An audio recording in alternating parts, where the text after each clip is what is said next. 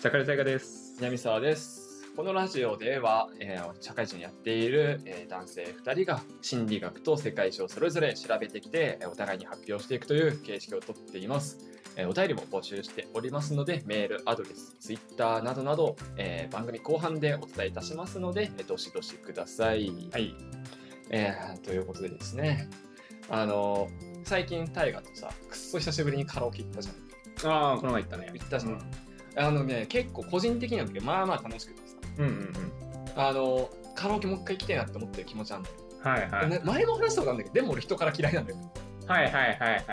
でも人からは嫌いで、はで会社の人と行くかって言ったらう会社の人とカラオケもさなんか飲みのついでの二次会だったら行くけどさん。まあそうね。会社でさ仕事中にさこの後カラオケ行かないですかうんっていうのもなっていうかうんまあ人数多かったりとかするしね。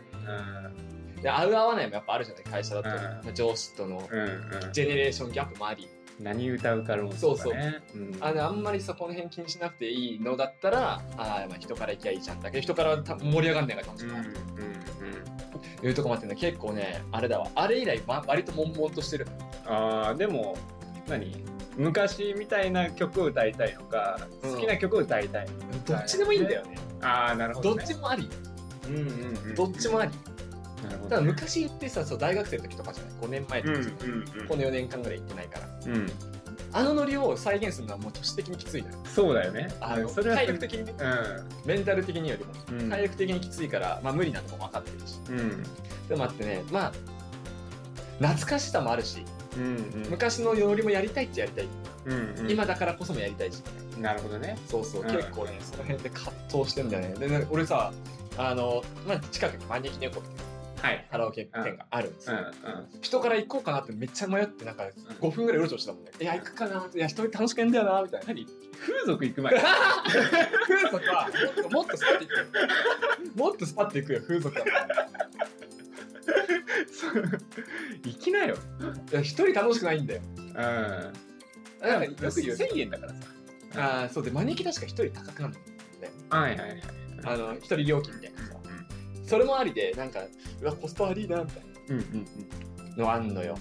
はいはいはい。すごいこのね2週間ぐらいはいはい。ま割と悶々としてたいや、そうなっちゃうとね、その、一回解消しないと続くから。タイガは割と一人で行ってたって言ってたじゃないこのコロナが収まりつつあってカラオケ店がうさん。うん。あの復活したぐらいから今でも行ってるよ。あ行ってんだはで。うん。だからそれこそね、高音出したがりだから、いはいはい規制ねそうでもやっぱりね会社の人と大体行くってなったら、そこはちょっとまあできないよねお見せできないというか、ちょっとは恥ずかしいとこあるから、はいはいまあそれはね一人だったら誰も何も言わないからね、うんまあ、単純に楽しいっていうかストレス発散だよね、はいはいはいうん、でなんか南さんはそうじゃないもんねそうストレス発散じゃない楽しみたい楽しみたいだからうんやっぱ一人楽しくないよね南さん難しいな、難しい うんまあ、僕だったらいつでも行くけどね、や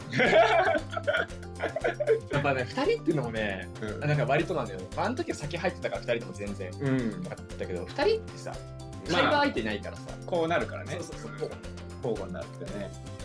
でなんかそこのなんかこう歌ってる間のちょっとのセッションみたいな、ね、そうそうそうそう楽しいみたいなねそうそうそうそうあ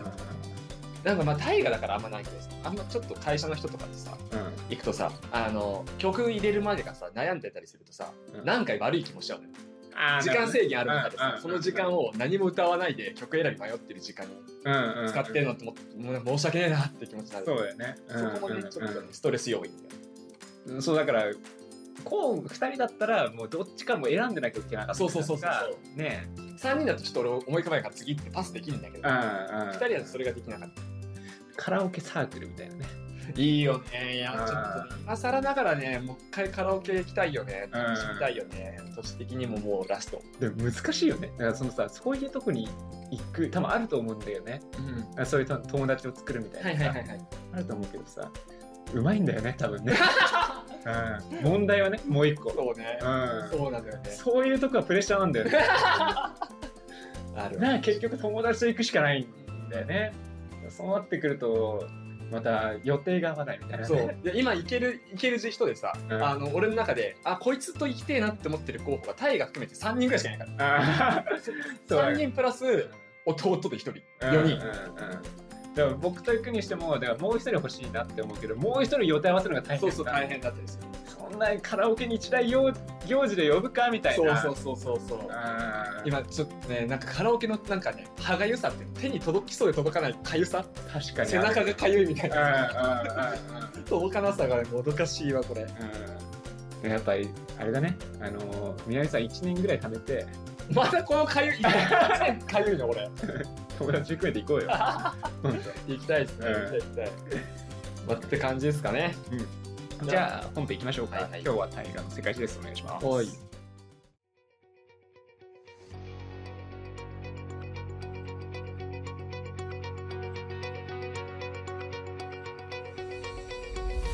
社会人から始めるラジオ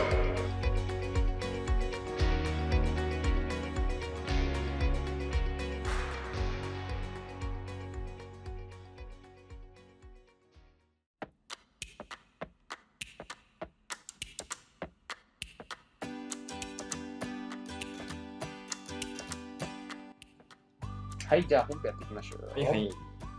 マシュよっつっちゃった えー、と今日はですねキリスト教を続きやっていくんですけど、はいはいまあ、福音書の中に入っていこうかなとう思んって、まあ、前回とか、まあ、キリスト教の、ねまあ、歴史とか、まあ、新約聖書の構成とかね、はいはいうん、内容とか話していったといった形なんですが、まあ、福音書っていうね、うんあのルカの福音書とかマタイの福音書とか、まあ、4つあるんですけど、まあ、それも、まあ、重複とかあるのでそれのざっくりとした内容っていうのは入っていこうかなと思ってます。はいで、えーまあ福音書って、まあ、一番最初に話したそのイエスの歴史みたいなものも含まれてるので結構ねこう重複あったりとかするんですよ。はいはいはい、っていうんですけど、まあ、最初はねガリラヤっていうね、まあ、イスラエルの地はいのナザレっていうところにですね、まあ、マリアっていう一人の女性がいたんですよ。はいああまあ、ここから物語が始まるといったところで、まあ、大天使ガブリエルっていうのがね突然ビャーンって来るんですよね。はいあ天使来たみたいなマリアの元にはいはいで突然「マリアおめでとう」って言わはいれてね「えっ?」て「おめでとうって何ですか?」っつったら「あの神はお前に大いなる恵みを与えた」とはいでお前はもう身を持っているとでそして男の子を産むとでその子の、えーにイエスと名付けようはいというわけですね、うん、でマリアは少女なのになんでっていう形で死んだかったんですけどあのーまあその子はですね、まあ、神の力で生まれる子だから神の子として称えられるであろうといったところで、はいまあ、プラスですねあの私はですねそのマリアの親戚にエリザベスエリザベスっていう高齢の女性いますよね、はいえーそその人って9人だったんですよはいはい高齢なのにあの子供がいないと、はいでちょっと困ってたというかあのっていうところだったんだけどそのエリザベスにも子供を与えたとほうほすごくないみたいなこれうガブリエルがはい 信じろみたいなはいはいっていうところで、まあ、実際にね身ごもってたんですね、うん、っていうのもあって、まあ、マリアは信じている、まあ、その言うことを信じてね、えー、イエスと名付けようみたいな感じではいえー信じるわけなんですよ。で、えっ、と、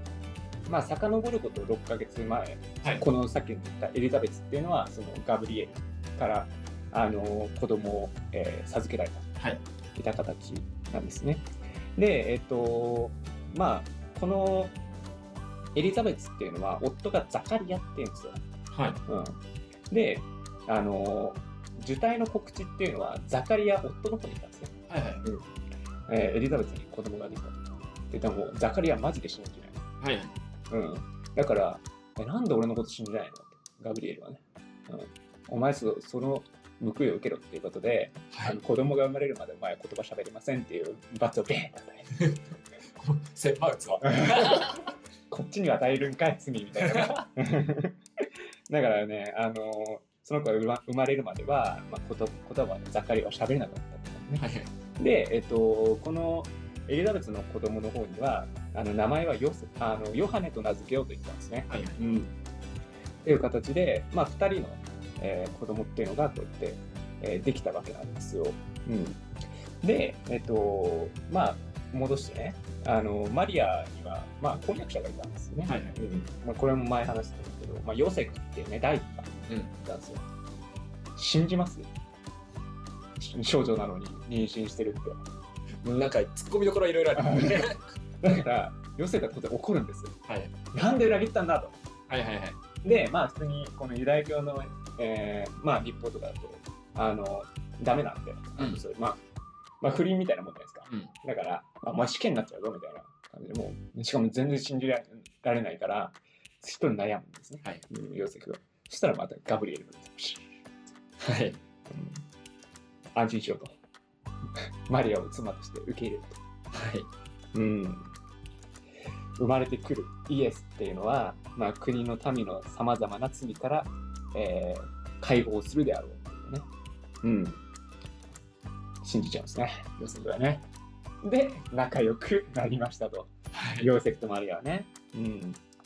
で、えっと、まあ、何かになりまして、まあ、イエスって生まれるわけですね。うん。で、まあ、生まれた時のエピソードとしては、あの、まあ、そこら辺にいる、こう、羊飼いうんがいて、で、羊飼いのとこに、まただい、あの、精霊、ガブリエルが、って行きましたね暇なので生まれた場所を指さしてあの、えーあそこで生まれたやつが、えーまあ、救世主であると、うんであなたたちが証人となるというところね、えー話して、まあ、実際に行ったらいてあこの人が救世主なのかっていうエピソードがあったりだとかはいすごい東の方にね東方さん博士みたいななんか学者たちがいてはいはいで星を見てあれが救世主の星だっつって生まれたっつって行くぞっつって来るんですはいはいっていうエピソードもあったりとかするんですよ。で、あのーで、えっ、と、まあ、東方からね、こう来て、その救世主が生まれたみたいな、えー、噂がですね、はいあのその時のユダヤの、えーまあ、ヘロデオって言うんですけど、はいヘロデオに、えー言うわけですよ。で、ヘロデオは、まあ、自分が王なのに、え知らないとこで王生まれたみたいな。は話聞くわけだから東方から来た学者たちにすごい怒っちゃって、んもうこいつはもう殺したいってなっていろいろ探あはいはすいわけなんですよ。うん、で、えっとまあ、結構探したけどダメでもうだったらこの地方の2歳以下の、えー子供って全員殺せって感じまで行くわけなんですね。はいはいうん、でもまあヨセフがですねその直前にですねまたシュッて精霊が来てですね神の形状を受けるわけですね、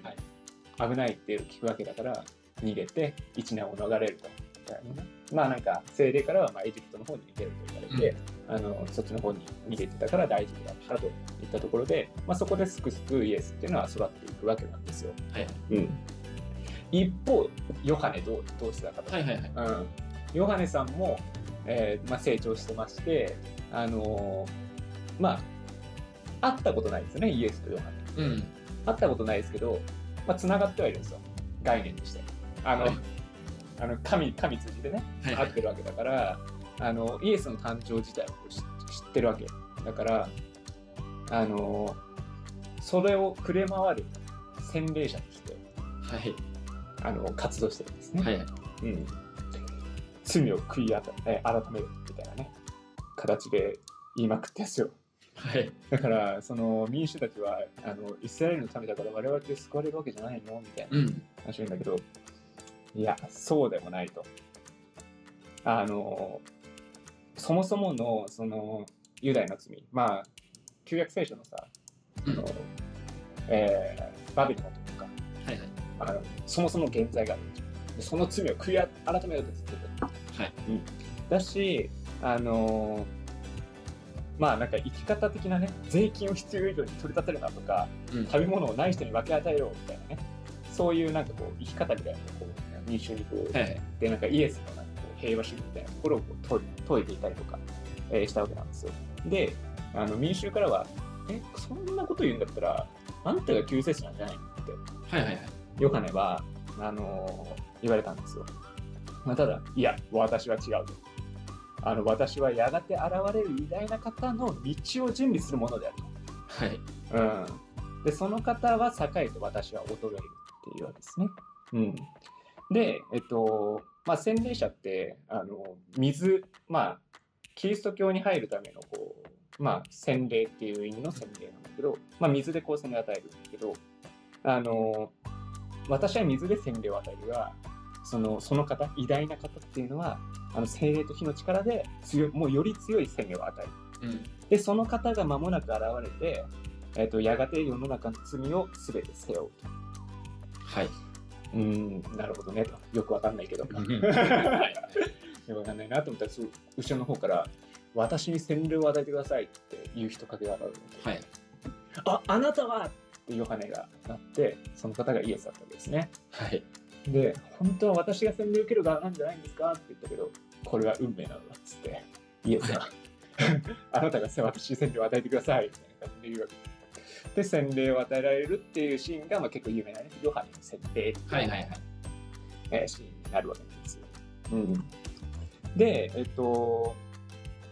まあ、なんかその後ですね、まあ、有名なシーンで言うと、あの洗礼を受けたその、えーイエスっていうのは、まあ、また精霊にいざなわれて、うんあの荒野に行くわけ、はいでそこで断食の修行っていうのをよんあの40日間ですかね、はいはい。やるわけなんですよ。で、えっと、まあ、断食の修行してて、まあ、上とか乾きでですね、まあ、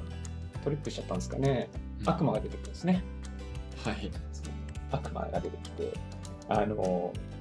いろいろ誘惑するわけで、まあ、誘惑というか、まあ、試されるわけね、はい。悪魔から。そんなにお腹が空いてるんだったら、あのその石をパンに変えればいいんじゃないって。お前、神の子だったらできるでしょって。はいはいはい。 うん、人はパンで生きてるわけではないイエスはい。は、うん、神の一つ一つの言葉で生きるようになったあそうかはいじゃあお前ちょっと今じゃあお前この崖から神だったら神の子だったら飛び降りるだろはい。大丈夫だよもう神の子なんだから神は試しちゃいかんなイエスが言うわけはい。おおってなってなって最後にもし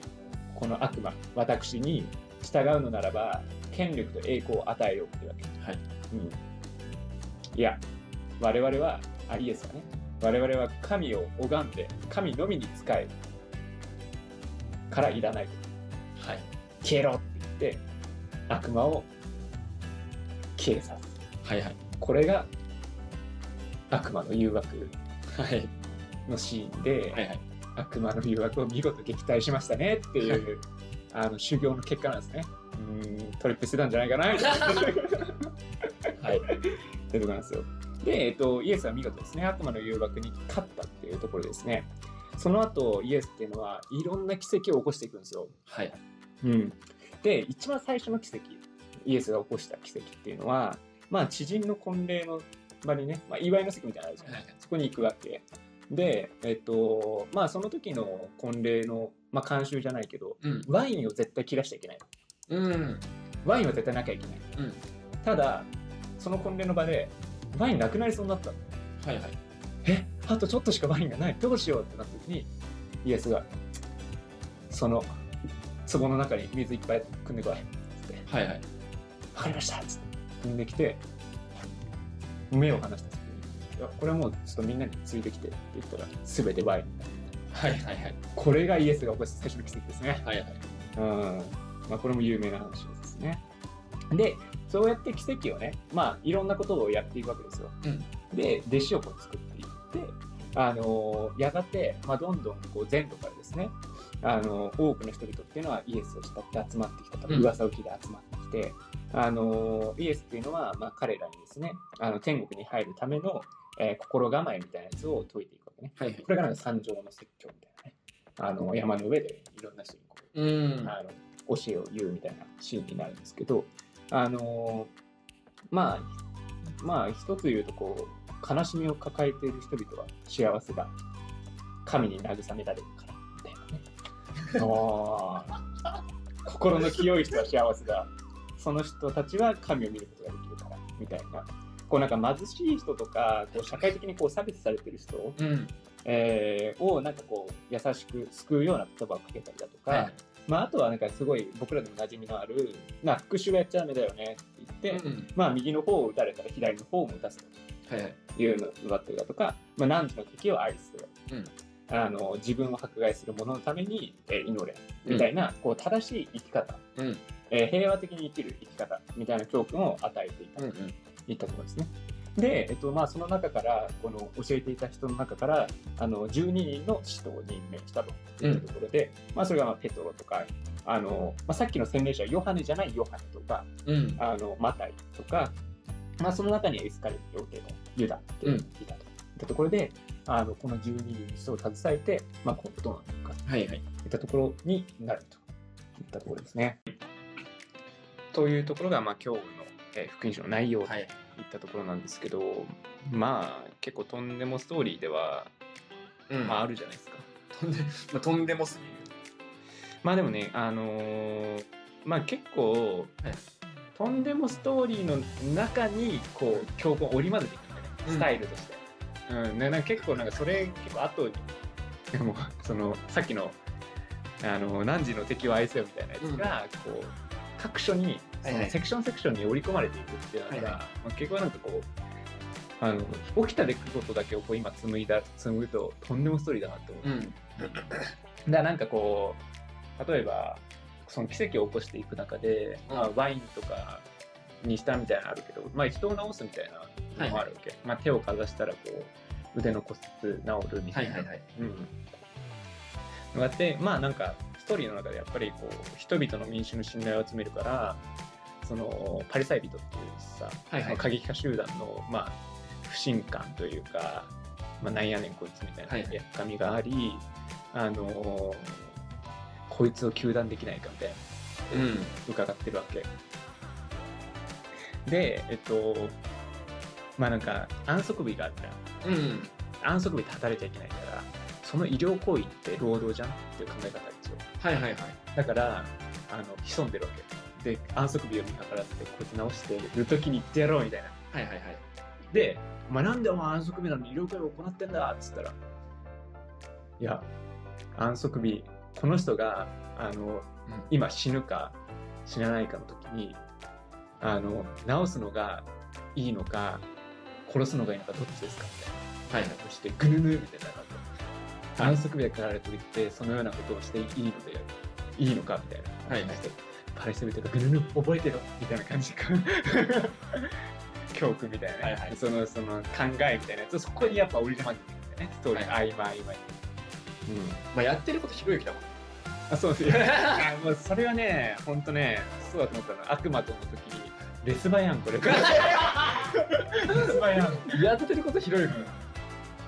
そうだって奇跡奇跡のやつとさそう誘惑のやつ一休さんだもんそうそうあの論点ずらしてないみたいなって思うんだけどね、うん、まあねでもってあれでしょそういうところに、まあ、なんか教訓じゃないけどさそうそうそう教えみたいなのが混ざってるよってのもひろゆきと一緒じゃそうだね、まあ、それのためのエッセンスね そうそうそう物語がさ、ないオンラインサロンだもんなうん、 おおみたいになるわけね、うん、パンだけでこんな喋るみたいな時ある からねこの後作者に優しいっていうのもねオンラインサロンっぽさあっていいよねうん、だからこの後ねだからも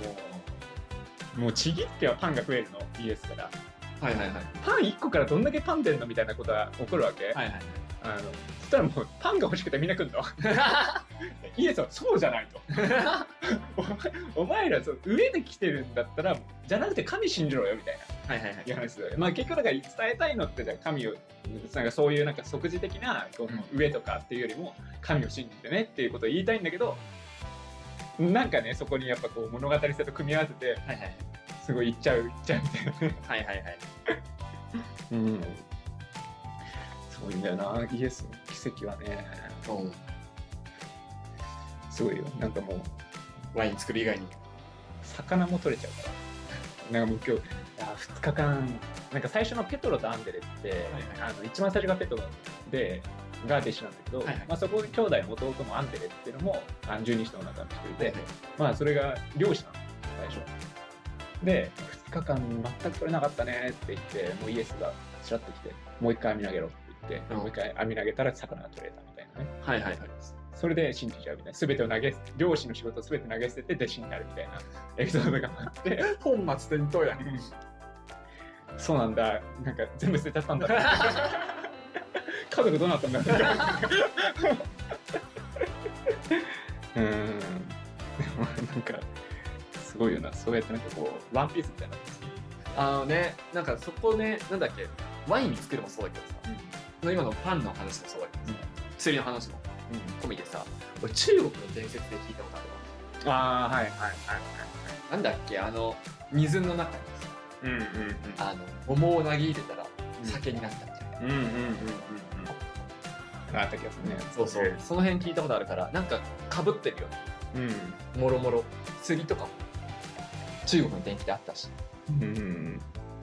これが、弟子が書いたんですよね。うん、まあ弟子たちもいろんなところから、だって前も言ってたけど、いろんなところの物語とか集めたりして、うんって言ってたそうそうそう。かぶるとこはね、あんだろうけど。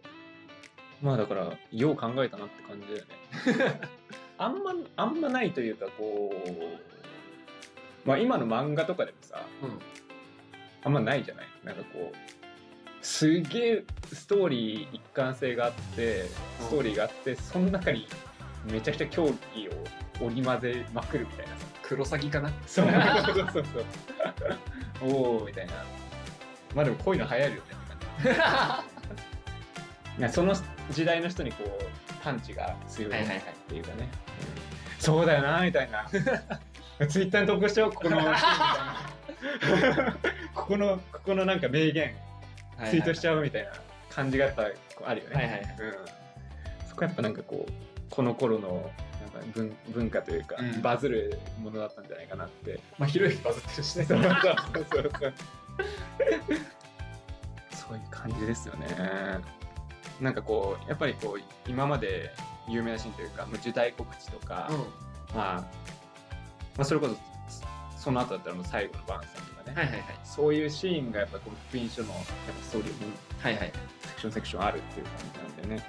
で、あと、あれ、いあ最最後言ったか。あの、ヨハネは2人いて、うん。普通に弟子、あの、ヨハネの黙示録書いたのは、もう弟子の方に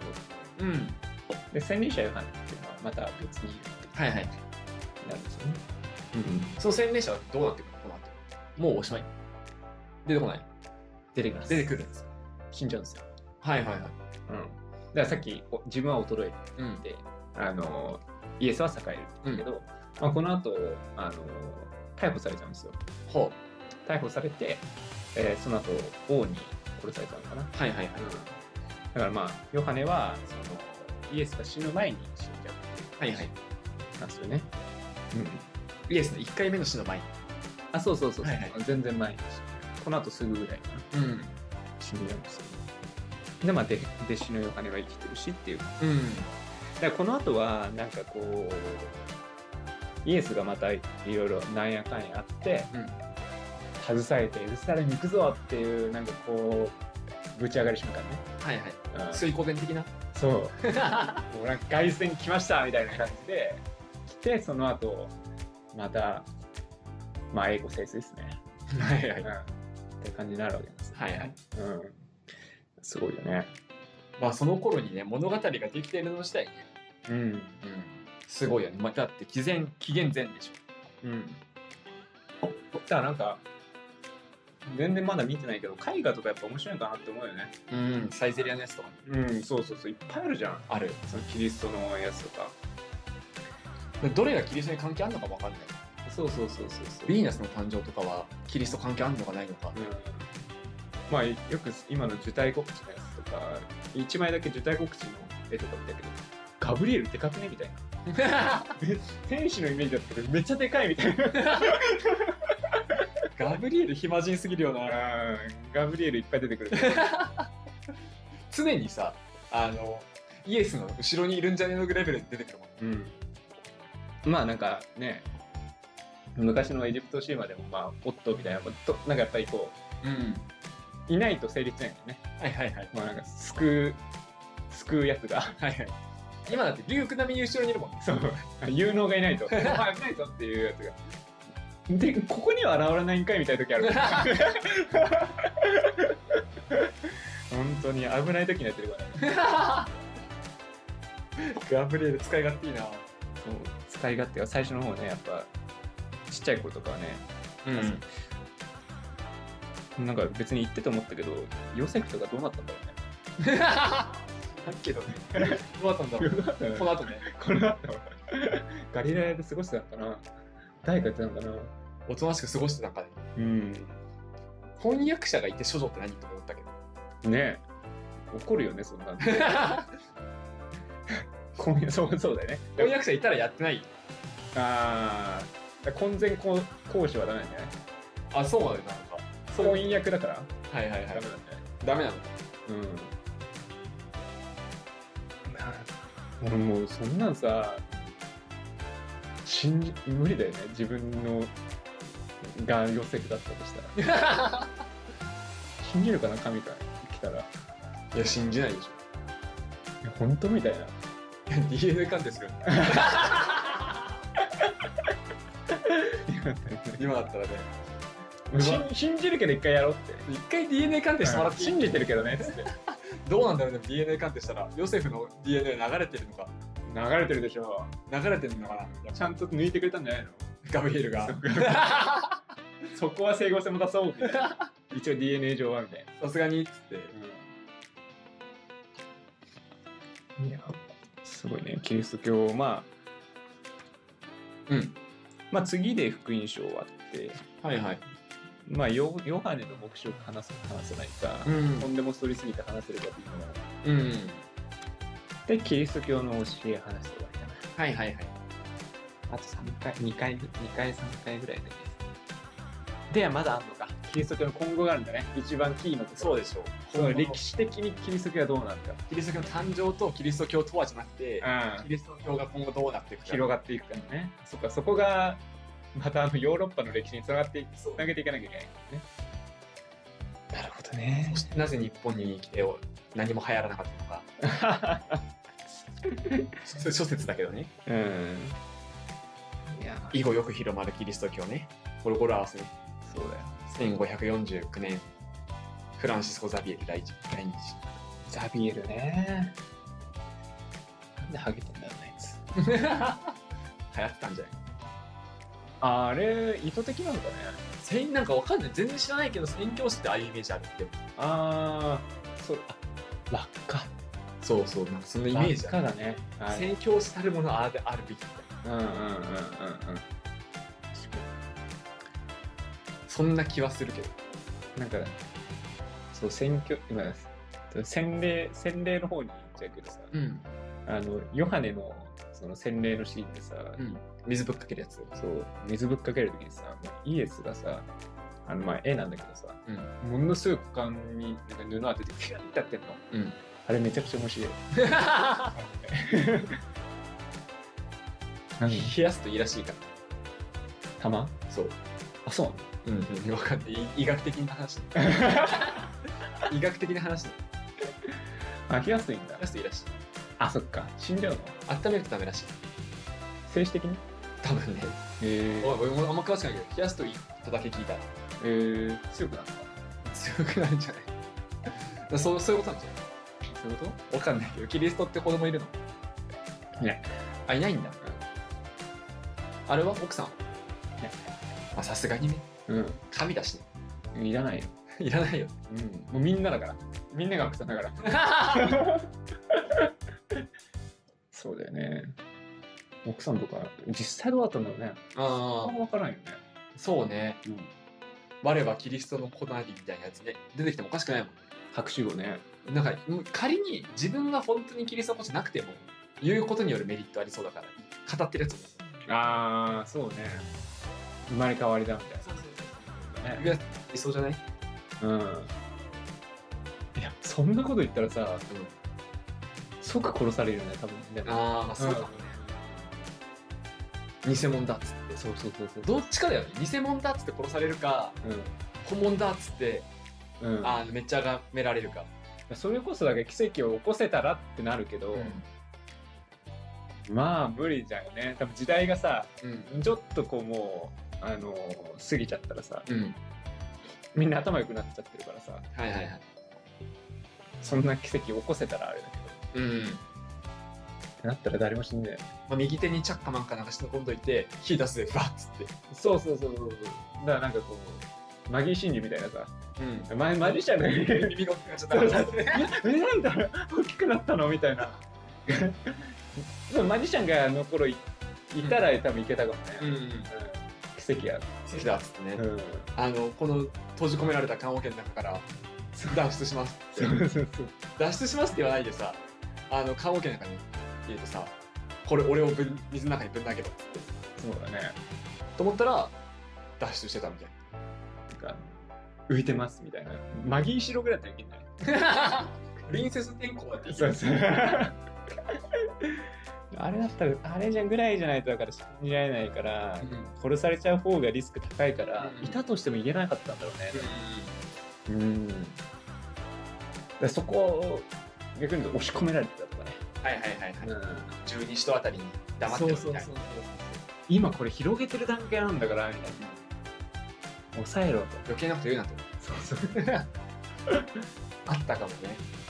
普通のおっちゃんだったけどとか、もう絶対 言うな。絶対言 うな。裏裏の仕込みがみたいな。いや違う 違う、言っちゃダメだから。つって。僕作文書こうもん だそうそう 裏で深夜いろいろこう仕込んだりとかして、いやいやいや、その仕組みの話だけど。 怒られるって。怒られる。俺たち怒られちゃう殺されちゃうよそうねまあでも子供はいたとしてもだよねうん。まあそうだ、だよね、多分そっちだよね。うん、だとしても。そっちな気はするねもしかしたら今もいるかもしれないからね。子孫がねううんん。織田信成みたいなああ。どうなんだろうね。なんかあんのかな名字みたいなね。オーダーみたいお今でも続くな。何かそがうそう。宣教師たちはありそうだよあ、選挙師あるさすがにうん。あのヨハネとかその生き残りですみたいな。辺のうん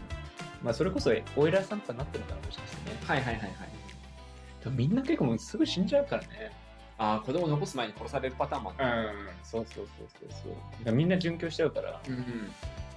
とかけあの頃からかもしれない。結婚してないのかもしれないね、全員。はいはいはいじゃああれだねあの条件の一つだったかもしれないキリストに選ばれる条件うんうんうん。単身であるああ、応募条件。応募条件あの12シートの応募条そう件。そうそう 単身であることって海外転勤も OK な方海外転勤 OK な方パンが好きな方みたいなパンフルクルクだ から パンフルクルクパン1日2斤 だからみたいな週7労 働そうだな単身赴任か単身っていう労働条件だったかもしれない12人そうかだから選ばれなかったやつがいっぱいいるのかな、君何ができんの僕はスワヒリ語ができます採用っつってこのスワヒリ語を使っての経験を生かして御社の教えをスワヒリの方に幅広く広げていこうと思います最後に聞くけど神を信じてますつって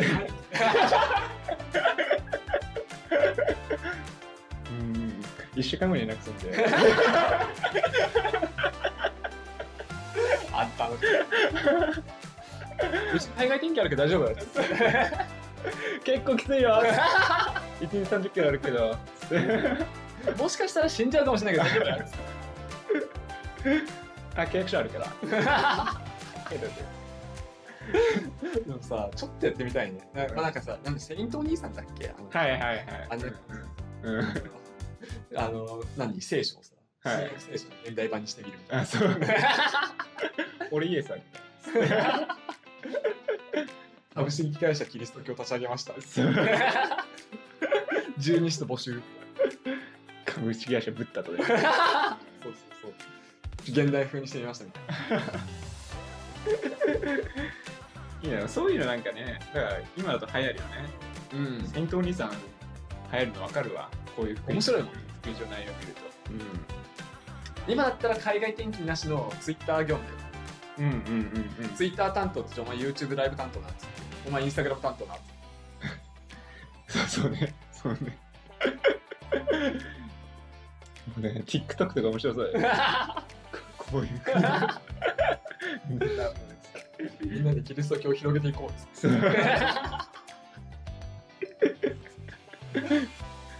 そういうのが、なんか、作れそうではある、フィクションものとして。オフ会開きます けど。オンラインサロンみたいな。ク ラウドファンディングです。いいな、絶対面白い じゃん。面白いけど、ワンチャン死。そうだね。殺されるから。殉教、殉教する。ワンチャン誰か、殉教すると作者にな っちゃう。でも面白いね。それでさ、何あのキリスト教のちゃんとさ、体現するとかさ、うんうん。キリスト教の教え自体ちゃんと忠実にしてれば、そうだね。なんかそれなりに受け入れてもらえそう。キリスト教徒の人に。バカにさえしなきそうね。ゃ。うん。ほんとさじ加減むずいよ。 根源の教えの部分否定したら多分怒られたけうど、根源の教えを持ってればなんか多少脚色してもそうね受。け入れてくれる施設もあまあ今の時代だったらね。る、うん。ということで、今日は大河の世界史パートでした。はい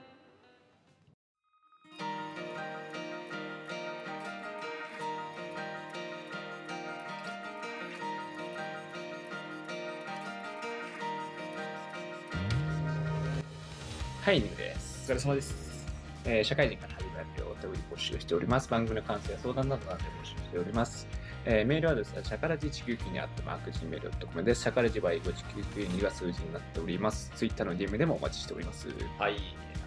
はい、はい。あのさうん。今更なんだけどさ、うん俺携帯2台持ちなのあ車用を除いてはいはい。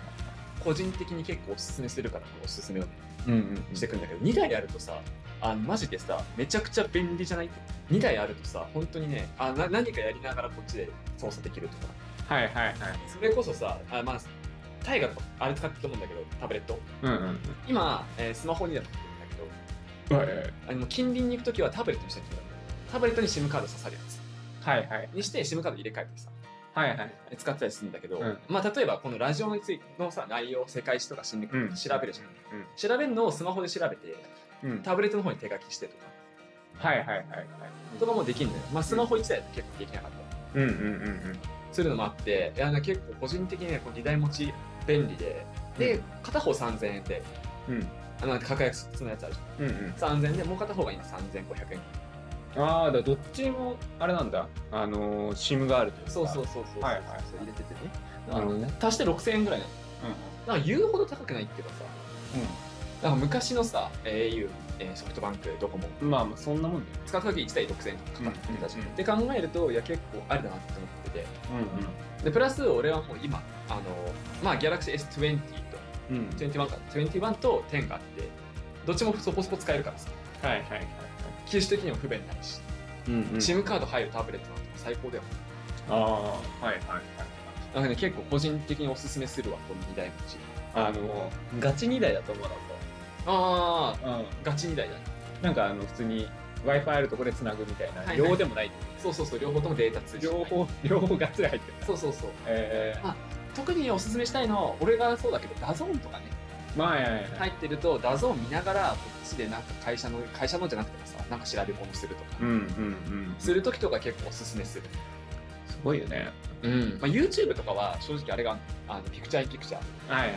あるからいいんだけど1台でいいんだけどあのダゾーンとかアマプラのプライムビデオとかうんうん。見る時はやっぱねおすすめする